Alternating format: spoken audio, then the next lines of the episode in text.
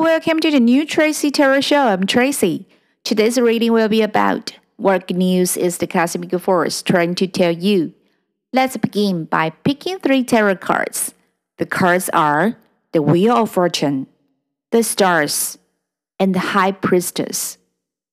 At the next full moon, there will be earth shattering good news, an opportunity, or an offer.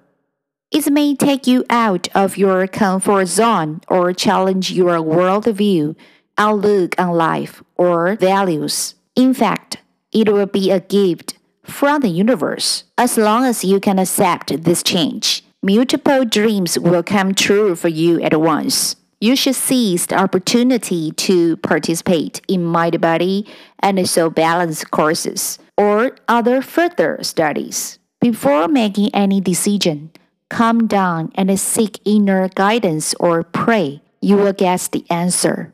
Hope you have enjoyed the reading today as much as I have enjoyed telling you about it. Do tune in next time to my podcast. Wishing you health, happiness, and wealth wherever you are in the world. See you next time. Goodbye.